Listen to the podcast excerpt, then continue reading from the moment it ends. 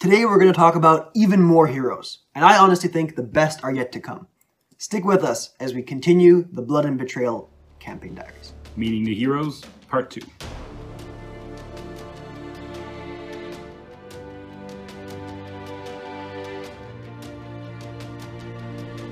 I am Chris, And I'm Matt, and this is Roleplay Chat. a channel and podcast where we're going to explore the various different aspects of the role playing hobby and try to become better game masters in the process. Like we said in the intro, today we meet more of our heroes, starting with Randall, the Yeah. forest dweller. We talked a little bit about Randall last time. Uh, Randall is like the rest of the, the heroes, is a young a young boy who lives in Untergard. He's kind of got a a penchant for for nature, for the outdoors.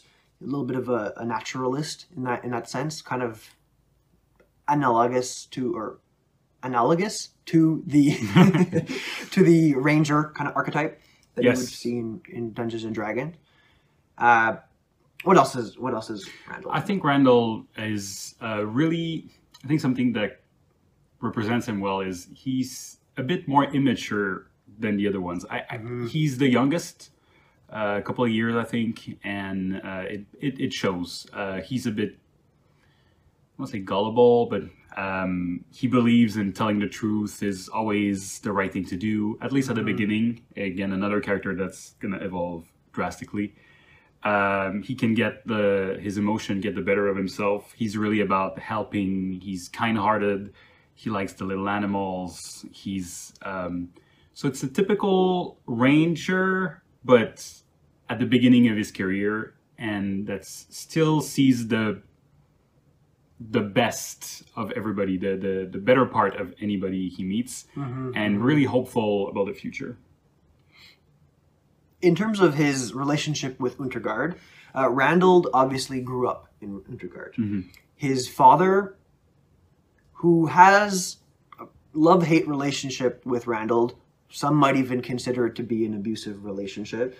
Um, Emotionally abusive. emotionally abusive, yes, um, is kind of the the village ranger, I Yeah. guess, and is often gone, spends little time with his son, and for this reason, Randall finds himself often in the orphanage because his mother, I believe, has passed away.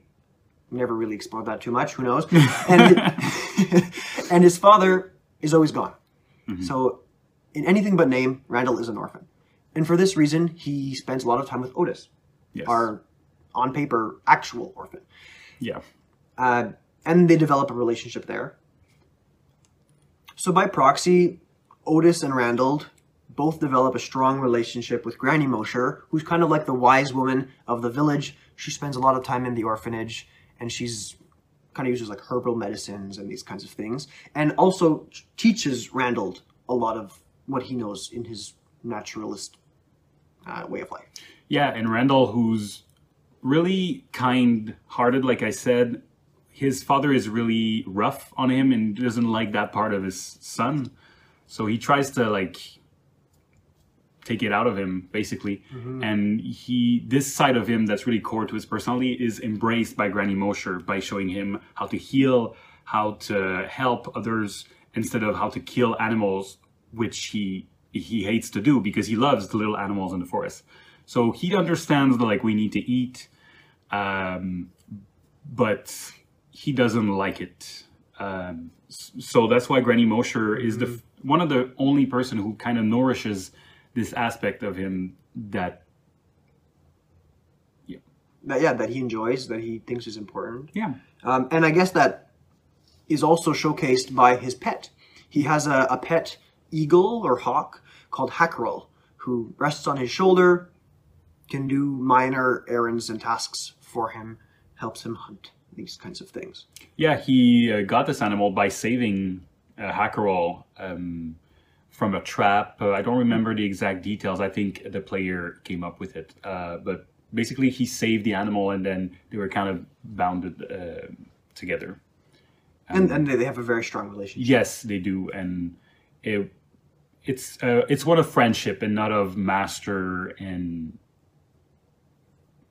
I guess. master. Master. Yeah. in terms of Randall's, I guess, contributions and, and comings and goings in Untergard, he doesn't do much more than what I think we, we already talked about. You know, he, he engages with Granny, Granny Mosher, learns uh, medicinal uh, training from Granny Mosher, um, sometimes going out and, and hunting for the village. Yes, normally he would be hunting with his dad for the village, but right now, because it was after the battle, Granny Mosher needed help in the infirmary to deal with all the wounded um, so he stayed behind and um, while his father's gone and help with that. And he much prefers it. He likes the nature, but he doesn't like the idea of just going there to kill animals, like I said. Mm-hmm. Um, but uh, that's where he met Ungrim, actually. Uh, Ungrim was, uh, we'll talk more in details about him, but he was wounded during the battle and he's in the infirmary being treated by Granny Mosher and Randall. So they've met for probably a week, maybe two. So I think his relationship is pretty good. Ungrim uh, likes uh, how attentive he is to his needs, and but he's still a human. Uh, Ungrim is a dwarf, like well, so there was kind of this uh, difference there that was really mar- remarkable, especially at the beginning. S- something I should say about uh, Randall is like, yeah, he's from the city the, of Untergard in the sense that he hasn't been there for just weeks. But it's important to know that he hasn't he wasn't raised as a like as a baby there. He actually comes from the west, uh, where his father and him came uh, when he was I don't remember the exact age, but I think he, right now he's 15, so probably when he was 10, around that age. Mm. So after this age, the, the, he met Otis and everything, but now that I think about it, no, he comes from the west of the empire. Yeah, I didn't know that. No, that yeah, yeah. It, but it's it's kind of important in his backstory, so that might come up at one point. Cool. And then I guess we could talk about our last hero now. Uh, and our last hero is Ungrim. Ungrim is a slayer and dwarf. Slayers being something typical in, in the Warhammer universe is kind of similar to like a berserker someone who would charge into the thick of battle, go into a rage of fury, and, and attack everyone. Yeah, like a dwarven barbarian in terms of D and D, if we want. Yeah, yeah, and he's. I honestly think he's one of my favorites uh, as, yeah. as, as, as a person. Uh, Ungrim is a really interesting, interesting hero because of his personality, which is really get in there, get into the thick of things, fight for honor, fight for those who, who need it, and die for glory kind of yeah. person. Doesn't care about his safety. He's almost the opposite of Otis, yeah. where Otis would hide from danger. Danger. Ungrim would die for family or friends, really close friends. Uh, he and that's kind of the Slayer oath. Uh, the Slayers are part of basically is when you lose your honor, uh, you take an oath to die in a glorious manner to redeem yourself. We keep talking about Ungrim's uh, bravery and courage and f- fighting for honor, but Ungrim is a character who also has his faults. Ungrim, despite all of the advantages and fun aspects of his personality, he's also a very hasty player character. He charges in recklessly, doesn't think things through, and can put the party in a dangerous situation. Uh, he's also kind of rude. Yeah. uh, in social interactions, I think one of his aspects was, "What you think I'm rude?" or something like yeah, that. Yeah. What do you mean I'm rude? Yeah. so it it comes with its disadvantages and challenges as a player to roleplay. Absolutely. Yes, and as a game master, for me, uh, having a character being so like you would rush into situation, it would it would create sometimes a problem to deal with. Well, as as a game master, it was fun, but it could potentially create consequences. But mm-hmm. as a player's, uh, speci- speci- uh, sorry, speci- speci- especially at the beginning, it was um, frustrating. I think. Yeah, it was a little bit. Maybe we'll talk a little bit about that after we we yeah. flesh out his character completely. Um, so let's let maybe talk about his physical appearance. Obviously, we said he was a dwarf. Yeah. Um, but there was a few other things that were quite special about him. Yeah, Slayers usually to mark themselves as having taken the Slayer oath, um, basically shave their head on the side and do a big mohawk, uh, and they um, taint it orange. Uh, so they have a so Ungrim, not different, would have a big mohawk, an orange mohawk, big muscle, tattoos that would mark his victories against creatures. So um, Ungrim was kind of experienced, um, definitely more than anybody in fighting, but even in life, he was by far the oldest. Uh, he saw many fights, and it would it would show in the way he talked to people, especially Absolutely. humans. Yeah, I mean, honestly didn't uh, notice too much racism, uh, but but a dwarven slayer is obviously the best fighter around. Kind Yeah. of kind of attitude towards it. Yes, and and and the player was. I think he was using this more in terms of crafts because Ungrim used to be a, uh blacksmith. Uh, so whenever he would see beer, well, to say well, blacksmith would when he saw like swords and stuff like that, he would be like, "This is purely human craftsmanship." And for beer, the same. He would be like, "This beer tastes nothing." Uh, you need a good dwarven beer. So that was pretty much the extent of his racism. It's not like his judgment of the human race, basically. Um, so yeah, he wasn't too like, oh, you're human, you're weak, but there would still be uh, important differences in his mind between the two races. Absolutely. And I think that kind of moves us a little bit towards what he was doing in Untergard. Yes. You know, he I'm not sure he would have chosen to protect this place, but I'm pretty sure he had to. Right? He was he was sent to Untergard kind of on a mission, basically. Yeah, with a regiment of uh, slayers to defend the bridge that was kind of critical to the rest of the war, or at least uh, a portion of Middleland. Uh, so he was sent there basically with a promise of a good fight, and that's that's enough for slayers. Promise a good fight and probable death, glorious death. So that's An that- honorable death. honorable death. So that's that's all he wants. in terms of his relationship with other heroes, um, we spoke a little bit about how he met Randall. You know, he was in the infirmary being healed by him. He obviously would have also had some kind of interactions with the captain of, of Untergard, Captain Sch- Schreiler, Yeah. um, being a clear veteran, a clear combat expert. They, they would have had some kind of relationship as well. I'm not sure if I'm missing anything. Um, Uh, he had he was treated by Granny Mosher. I Oh, yes. You mentioned that, yeah. Uh, so we mentioned it in the previous episode, but uh, actually we mentioned it in Randall the section that Ungrim was wounded during the battle, and he was one of the only left only Slayer left behind. Um, most of them died or left to continue uh, to wage war in another city or other region of the Middleland. So he was left behind, and he had a lot of resentment about this and about surviving this attack and not being able to fight anymore. So he was kind of that in that space where a Slayer doesn't want to be. And for the most part, I think that covers uh, our four heroes quite well.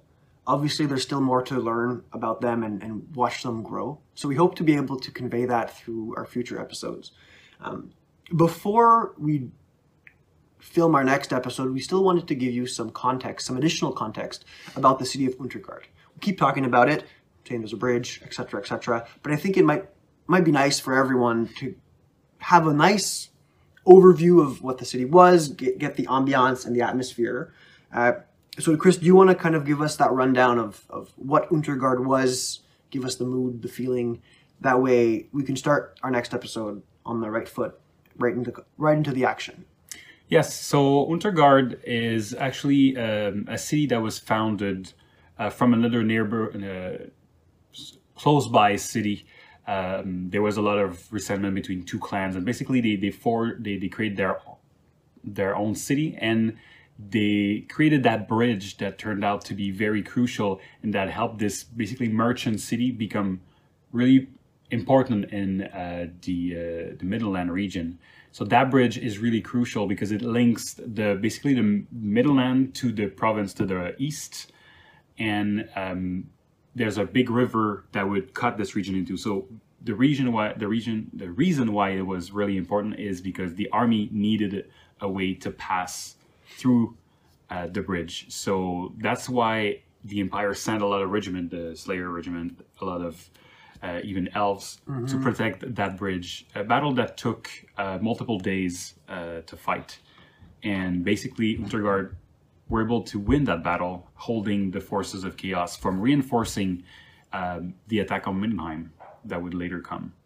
So that's why it was it was not a fortress city; it was a merchant city who got beaten up, and basically the city is split in two, two sides of the bridge, and one half is just destroyed, completely wrecked. I didn't even know there was No. another half. Yeah, the- because well- there wasn't one when we played. Yeah, exactly. And, and- well, there was at one point you'll you'll see that no spoilers, but there's going to be an, a battle, and um, half of it, the, the the enemies come from just a ruin Mm-hmm, part. I don't know if you remember. There was like fire, like ruin. Oh, part. yeah, it's a long were- time ago. It's a long time ago. Yeah, yeah, Uh, but yes, so it was it, half of it is completely ruined, and the other part was pretty safe because the bridge took uh, the, the the battle was on the bridge, and even the bridge had some holes in it um, that would create like narrow paths. Um, because it would not be full width at this point. Uh, otherwise, Untergard is pretty typical. Um, there were, right now, after the attack, there's maybe a hundred survivors that left that are not battle tested. There's just like citizen. Yeah, it, it's really the, the state of this town is the mili- There's no military presence. As we said before, there are many, many of the high level commanding officers of Middenland that are no longer in Middenland. So the Untergard included, there's very few people left here to fight. The ones that were here fought in other battles, were wounded, such as Ungrim, or have left, such as the other slayers that Ungrim um, was, was a part of. So the the town itself is kind of desperate for leadership, kind of desperate for people who are combat ready and able to defend them. Mostly civilians, mostly children, women, orphans, sick, elderly, these kinds of things. Yeah, and the person in charge is Captain Schreiler, who's yes a captain. He's a veteran, but he's old. Um, he's battle battle tested, but he stayed back because he knew the city, um, and he was not. He he was too old to go to war to fight in the whole thing. So he would use his leadership to help the the city, who's actually at this point under martial law. So. Uh, with him and Granny Mosher, who's kind of the wise woman, they would form kind of a council to help everybody uh, survive. And we say everybody, there's only about 100 people left Yeah. in this city now, which is a fraction of, of the of the actual population of, of Untergard. So just to give you guys that context, um, I don't think we need to dig too much deeper into it, but hopefully that gives you the, the details that you need just to get a good idea of our heroes. We talked about Randall, we talked about Ungrim, we talked about Untergard. In our previous episode, we talked about Diedrich, and we talked about Otis. So we'll be exploring their adventures in the episodes to come. I look forward to it.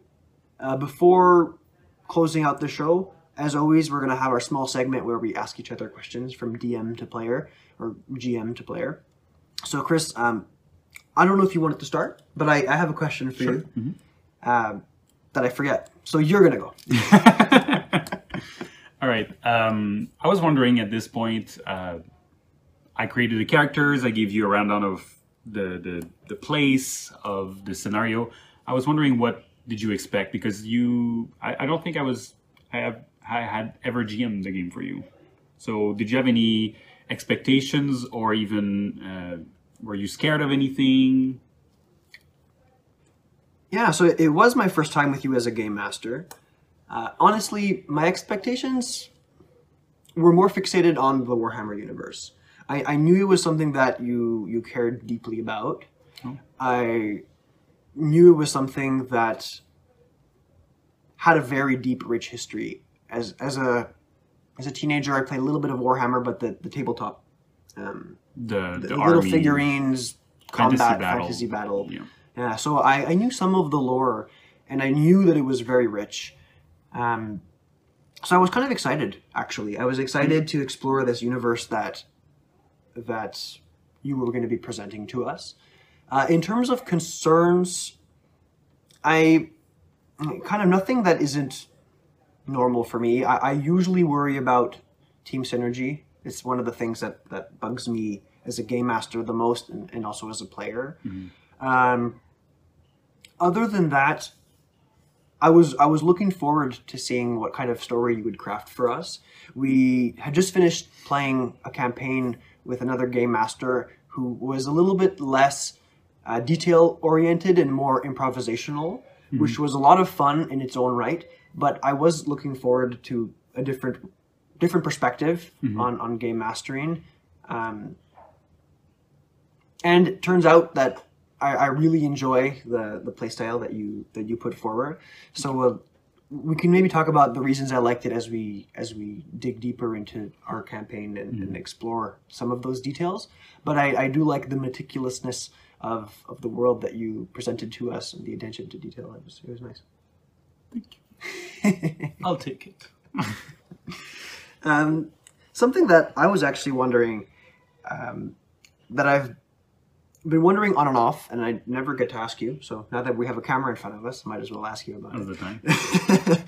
uh, so these characters that you created for us, other than the uh, Dungeons and Dragons archetypes, what did you use as inspiration? Because the, the, it is a pretty diverse cast, and I'm wondering where did you pull these these ideas from? Were they things that you had been thinking about for a long time, etc.? Okay. Um, that's a very good question. So, I had actually run a couple of games with other people previously, and I took inspiration from characters I created in the past, but that's kind of a recursive argument. Um, I think for most of them, it was in order to show the world. Um, again, my goal was to make you like Warhammer, so I wanted to give a little bit of everything that makes Warhammer what it is. Uh, so I wanted to have uh, a dwarf for sure in my head. Even in the beginning, I wanted to have a dwarf. And you look on pretty much any cover of the Warhammer edition, there's always a Slayer. Slayer is typical. Normally, there's a fire wizard. I didn't want to go there, um, but that's why I took uh, the, the the dwarf. Then I'm like, okay, I need. I, I was wondering about synergy. I need uh, something that's range. Okay, I'll have a uh, a ranger type against that to be D and D ish. And I knew I wanted to have Hans Bomer in in my history, in my story, my adventure. I had Granny Mosher and Hans Bomer, and I had um, Captain Schreiler and also uh, Father Pieta. And basically, I was I wanted to make characters that would be linked to these uh, main NPCs. Okay. So basically, I created Randall to be Hans Bomer's son. Interesting. Uh, and he was a ranger, so like it makes sense that his son would be a ranger too. But I wanted to be make it different, and then uh, to make good story, I think you need drama, you need tension. Absolutely. So I created this emotional abusive relationship, and that's kind of Randall where, where it started. Then Ungrim, I wanted to link the, way I did it. I think it was it was that was pretty much the source. Um, for you, um, we'll talk about more uh, about Diedrich in the future and what makes him special. But at this point, I wanted to have a kind of a low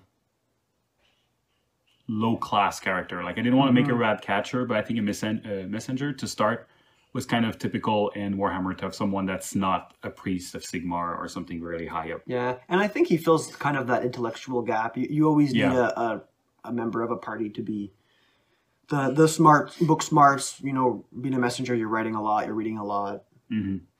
And uh, Otis, I think Otis came up more out of the player that I wanted him to be like. Uh, so the, the name of the player is Joe, and he has this very specific way of playing. I, I find, and I only played in the previous campaigns with him, and he tends to be a loner. I want to say, I, I maybe it's a perspective of me, but he feels like he doesn't want to commit too much uh, at the beginning, and he likes to observe a lot and just see what's going on, and then jump in. Okay. And to me, that screamed like rogue and stealthy.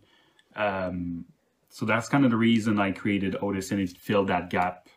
And I wanted to create a relationship with Randall. So it was a lot of things. As you see, I'm just processing Yeah, what my thought yeah. was, but it was a lot of different angles that I wanted to, to a, a list of things I wanted to check, and basically that's what came out of it. And it was important, like you said in the beginning, that every character was different, and every character I would like to play. Okay. Right. That was Cool. that was kind of my criteria because I I made other characters that didn't make the cut. And it was like, you know what, that's not that interesting, at least to Mm-hmm. me. So it's probably not going to be interesting because I have the responsibility of giving you a character that is going to be fun for you to play, right? This, Yeah. Yeah. Yeah. Yeah. so that was my, my my main concern. Awesome. Does that answer your question? It does. well, thanks for listening, everybody. That I think sums up our our second episode or, or part two of our campaign diaries. We're hoping you're enjoying them. Please don't forget to to like our channel, subscribe, comment, all of that typical stuff. Um, we're happy to share these stories with you. So if you have any questions or comments, please don't don't be afraid to reach out to us. Um, That's the cute. That's the daughter. that's yeah. I guess that means we have to wrap it up. So I think that's all, Chris. I think that's all, Matt. Let's call it a chat.